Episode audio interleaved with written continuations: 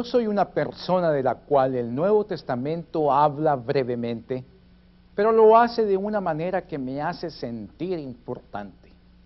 Me llama un pregonero de justicia, y el autor de la epístola a los hebreos me incluye en la lista de aquellos que confiaron en la palabra de Dios, de aquellos que tuvieron fe.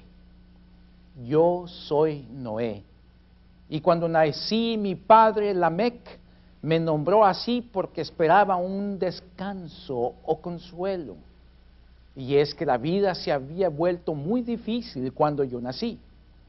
Parecía que la tierra no producía los frutos esperados a causa de una parte del castigo divino a la humanidad. La gente trabajaba duramente. Mi progenitor ansiaba un alivio, un descanso, y pensó que yo se lo daría.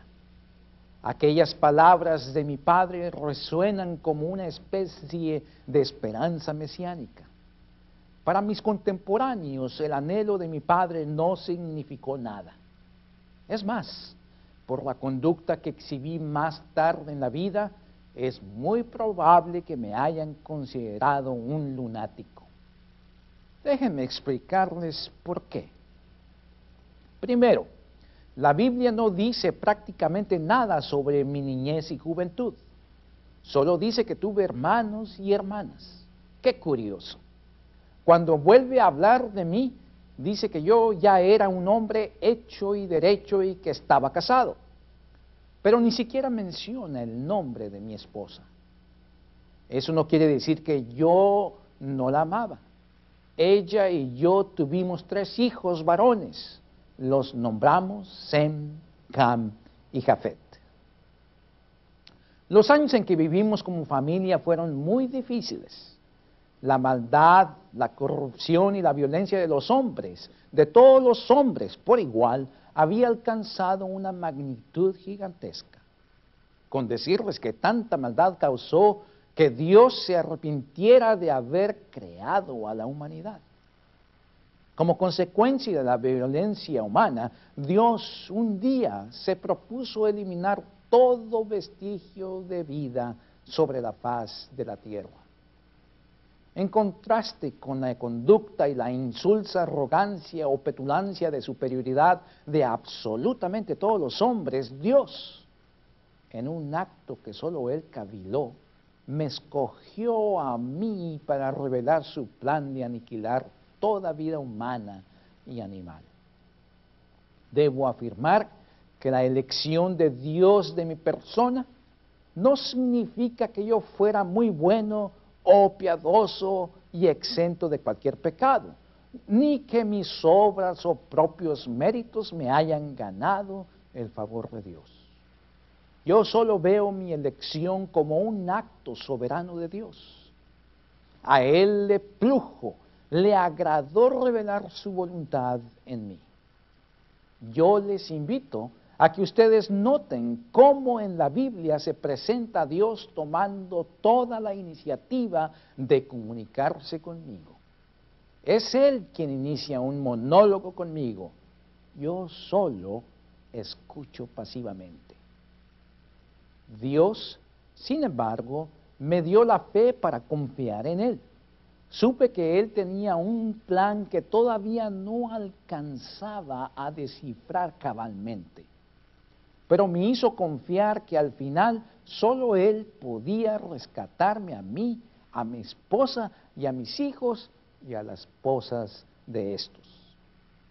También puso en mi corazón el obedecerle al pie de la letra cuando me dio instrucciones específicas, continuando con su monólogo para construir una gran nave, el arca. Nadie antes había visto semejante dimensión en una nave. Ni yo mismo podía cabalmente entender para qué serviría aquella inmensa nave, a pesar de que Dios me había revelado que mandaría un diluvio de aguas a fin de destruir toda criatura. Pero repito, Dios puso en mí una confianza ciega en que Él me rescataría, al grado de que me reveló que Él establecería un pacto conmigo que redundaría en el bien de mis seres queridos, aun cuando no especificó al principio en qué consistiría su pacto. Después que le hube obedecido y al haber terminado de construir el arca, un día me dijo que empezara a llenarla con parejas de todo tipo de animales. Debo confesarles que la idea no la entendía muy bien. Imagínense tratándome, tra, imagínense ustedes a mí tratando de explicar mis actos a la gente. ¿Para qué quería yo todos esos animales? ¿Y cómo me las arreglaría para almacenar y alimentar con los alimentos apropiados a cada animal? Imagínense los apuros por los que pasé para lograr la captura de todo tipo de animal.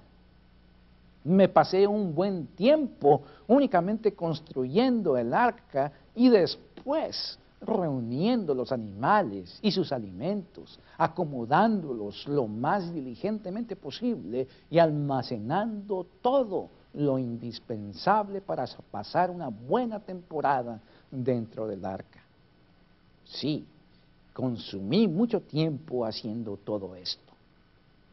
¿Verdad que hay mucho material para que la gente me considerara un auténtico lunático?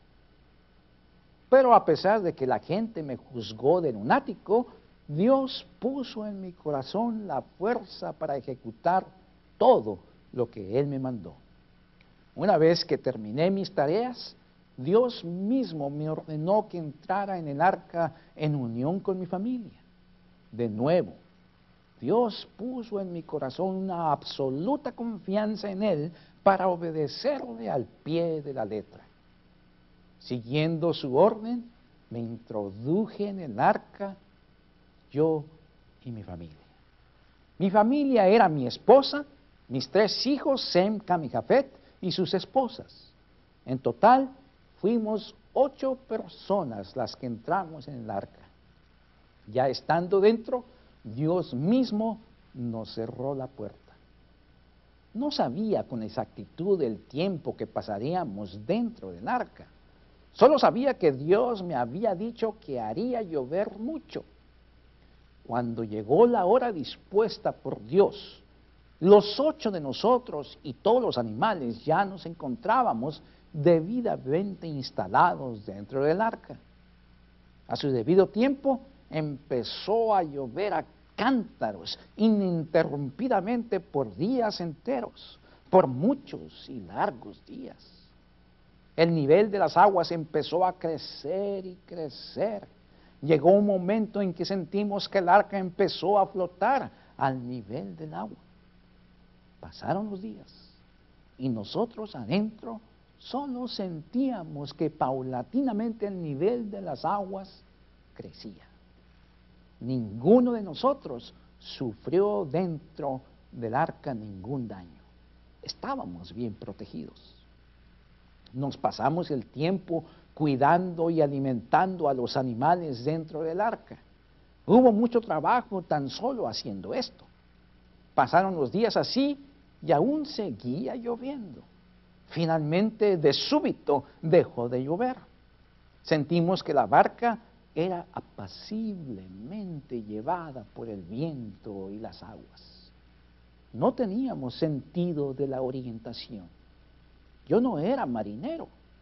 Sentimos un silencio alrededor del arca que, nos, que no nos dejó sospecha alguna que todo vestigio de vida había desaparecido bajo las aguas. Mientras tanto, nos ocupábamos de nuestras actividades dentro del arca, las cuales, por cierto, para entonces ya nos habían creado cierta rutina. Los días continuaron su marcha. Los ocho de nosotros sospechamos que el nivel de las aguas empezaba gradualmente a perder altura. Llegó finalmente el día en que el arca dejó de menearse al empezar a reposarse lenta pero seguramente en tierra firme.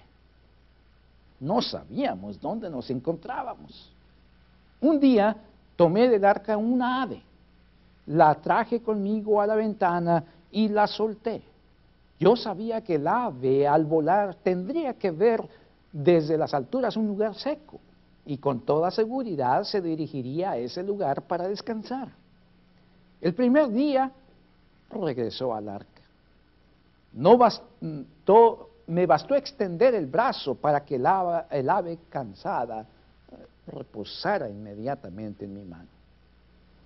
Su regreso me indicó que aún no había encontrado ni lugar seguro ni alimentos. Una semana pasó y repetí aquella operación. Esta vez la paloma retornó con una hoja de olivo en el pico. Entendí que las aguas estaban dejando al descubierto la superficie de la tierra. Después de una semana volví a soltar la paloma. Si volvía, era una indicación de que todavía debía esperar más días dentro del arca. Pero si no volvía, sería entonces una clara señal de que ya era seguro salir del arca. Cuando la paloma no volvió, me llené de gozo.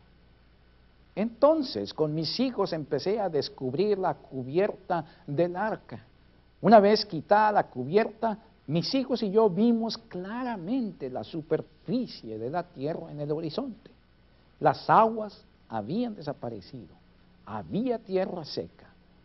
Dios me confirmó lo que veía cuando me ordenó salir del arca junto con mi familia y me dijo que sacara a todos los animales del arca con el fin de que estos volvieran a reiniciar la vida del planeta. Él daría una nueva oportunidad a su creación. Yo, obediente, terminé mi tarea, la cual hice con mucho gusto. Inmediatamente que me vi libre, procedí a hacer preparativos para reconocer y agradecer que Dios era mi creador y mi protector. Así quise responder al favor que Dios había mostrado hacia mí y a mi familia. Por eso, esmeradamente construí un altar a Dios para rendir una acción de gracias. Tomé ciertos animales y los sacrifiqué, quemándolos totalmente en el altar en su honor. Dios se conmovió gratamente al darse cuenta de mi adoración y la aceptó. En, estableció entonces una promesa, así son las respuestas de misericordia de Dios, la cual consistió en que Él jamás repetiría la forma del castigo que había aplicado a la tierra y a, los, y a sus criaturas días antes. Les invito a ustedes a aquilatar esta promesa divina, pues se hizo tomando en mucha consideración que el corazón de los hombres es malo desde su juventud. A propósito, esta promesa se sigue viviendo día tras día, estación tras estación, año tras año. Acto seguido, Dios, continuando con su monólogo, repitió algo que ya había dicho anteriormente a Adán y Eva. Esta es una nueva oportunidad que se da gracias a un amor muy especial que Dios tiene hacia sus, sus criaturas. Noten ustedes que Él fue quien tuvo la iniciativa. Él estuvo actuando con su gracia. Yo solo fui objeto o receptor de su amor. Él ordenó. Yo no puse condiciones. Él me capacitó para desempeñar mi tarea y misión en la vida. Yo no exigí porque simplemente no estaba en condiciones de hacerlo. ¿Quién fui yo, sino solo una criatura de Dios? Él me encomendó los animales como a Adán, pero ahora hubo una diferencia marcada. Ahora me proveyó de una, de una nueva dieta. Yo tenía una mayordomía que cumplir para mi Dios, y esta, a propósito, ha sido delegada a todos los seres humanos. Tengo que destacar que dentro del nuevo orden de cosas, también Dios me dio una prohibición, como se la dio a Adán y a Eva en el Edén. yo también tuve límites que Dios me trazó. Me prohibió ingerir sangre. Me dio una advertencia en caso de que desobedeciera. Estando claras las cuentas, Dios me informó más de su pacto conmigo en representación de las criaturas suyas. Esto es lo que se considera un pacto universal, porque es aplicable a toda criatura de Dios sin excepción.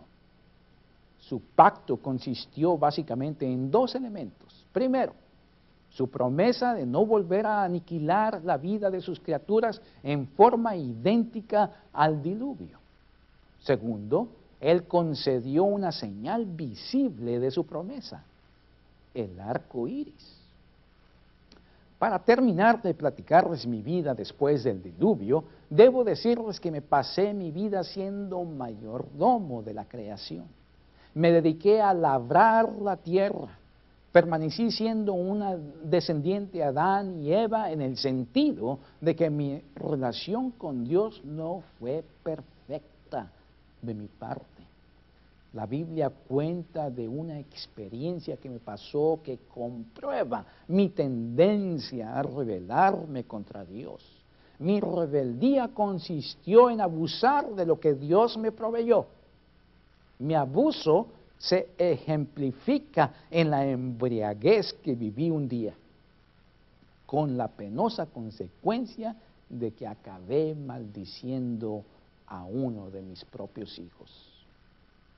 No obstante mis defectos, Dios cumplió con su pacto. No me eliminó ni a mí ni a mis hijos de sobre la faz de la tierra. Tan grande es su amor que permitió la repoblación de la tierra por medio de los tres matrimonios de mis hijos. Dios me bendijo ciertamente por el resto de mi vida. Se mantuvo fiel a su pacto hasta que sobrevino mi muerte. Su fidelidad, como la Biblia proclama por doquier, se mantiene hoy día. De eso no me cabe la menor duda.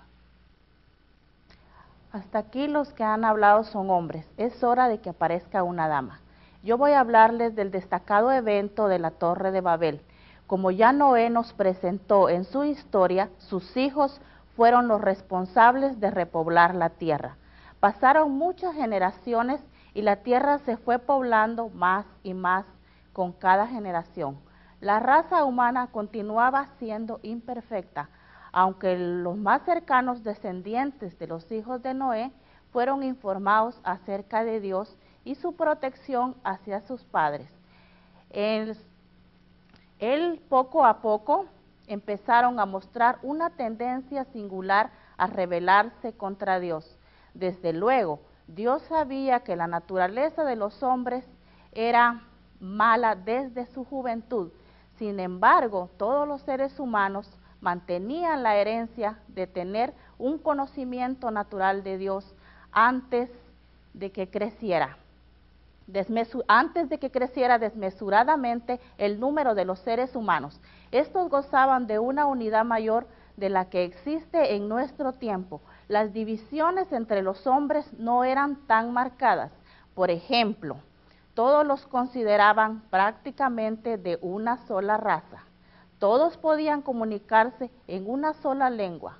Las naciones no estaban tan divididas y compartían otras cosas por igual. Pero llegó un momento en que la raza humana empezó a sentirse segura y poderosa de sí misma. Parecía que todos pensaban que unidos harían mayor fuerza y lograrían mayores proezas. Entre más seguros de sí mismos se sentían, más se alejaban de Dios. Pronto se dejaron llevar por la ya no novedosa estrategia del enemigo de Dios y engañador de los hombres. Se llegó un momento en la historia, no sabemos exactamente cuándo, en que abiertamente pensaron desafiar a Dios, mostrando una supuesta equivalencia humana al poder de Dios. Era tal la jactancia de la capacidad de la raza humana que creyeron dispuestos a buscarse un nombre. Los hombres se creyeron capaces de competir contra el poder y la capacidad de Dios y cavilaron un plan para hacer frente a Dios. Acordaron construir una ciudad y una torre. El orgullo a la capacidad humana se expresó con la siguiente fórmula: busquemos una manera en que las generaciones venideras nos puedan recordar y reconocer nuestro poder. En esta fórmula, la verdad era que se desplazaba a Dios de la vida humana, una idea que desde la caída de Adán y Eva se ha venido repitiendo en cada ser humano. En nuestro repaso del evento conocido como la Torre de Babel, debemos decir que estaba en juego la construcción de un reino humano que se opusiera y finalmente reemplazara al reino de Dios. Esta era una abierta declaración de que el hombre no le hacía falta la ayuda y asistencia divina para mantener la vida. La fe en Dios había sido sepultada y en su lugar se había levantado un orgullo colectivo tan poderoso como quizás pocas veces ha existido entre los hombres. Para dar una lección a los hombres de que Dios mantiene su poderío muy por encima al poder insensato y colectivo de los hombres, Él decide simplemente crear una división entre los hombres, división que se refleja en la des desaparición de la comunicación humana oral mediante una sola lengua. Esta confusión en la comunicación creó un problema tan agudo en el hombre que éste abandona el proyecto de construir, de la construcción de la Torre de Babel. Es a partir de ese entonces que los hombres han perdido la unidad de presentar un solo bloque de poder para hacer frente a Dios abiertamente. Noten ustedes con qué facilidad Dios destruye los pensamientos orgullosos de los hombres.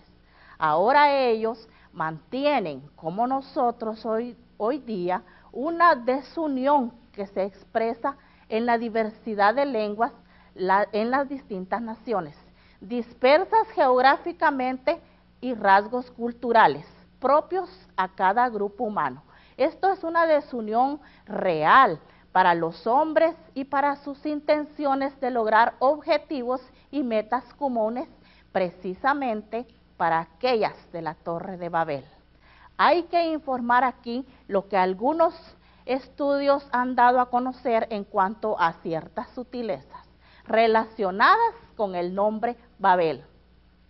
Pueden básicamente estar conectados con la idea de la creación de una puerta a Dios o de una puerta de Dios. Otra idea que se discute es la similitud del nombre con la raíz del verbo hebreo para embrollar o confundir.